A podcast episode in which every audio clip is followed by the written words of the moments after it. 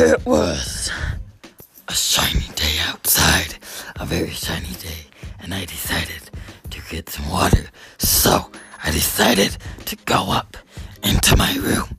I was opening the door to my room, and right when I opened the door, I saw a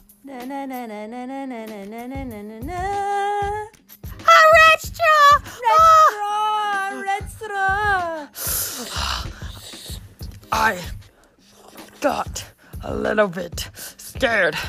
Ah, but I thought that was the second scariest thing in the world.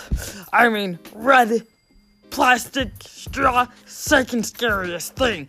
And then I decided I need to change my clothes because I had to go to a wedding that day. So it was like, I really had to change my clothes. So I was opening the door to my closet. Dun dun dun. And right when I opened the door, I started crying. I kneeled down and I said, Why? I saw the scariest thing in the world Uh, a pink paper straw. Ah, my mom, my dad, the dog, everybody in the whole house. And this, they came running upstairs and they saw it too. They all fainted. I thought my dog died, but it didn't. And that scared me so bad. And then from that day forward, people put it up warning signs. If you see a pink paper straw, call the Straw Busters. dun, dun, dun. Who are we gonna call? Straw busters! But why, why was a pink paper straw so spooky? Well, you see, Betty Lou, it was because the color and newspaper. See, And it said, I want to suck your blood. or your drink, you know.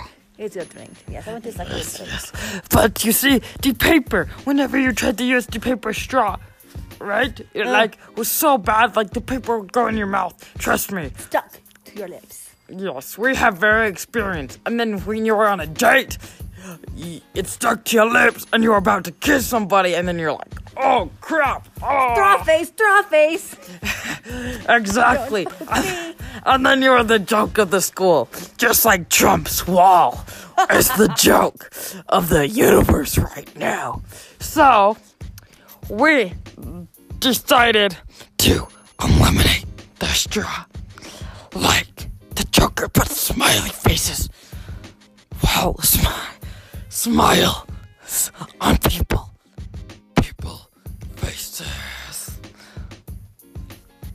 And so the moral of the story never invite pink paper straws into your house. Locking them in the closet will do no good. Nothing will do good against the paper straws. If they're on Earth, I suggest you hop in a rocket ship and get off. And just find someone to kiss instead. Exactly.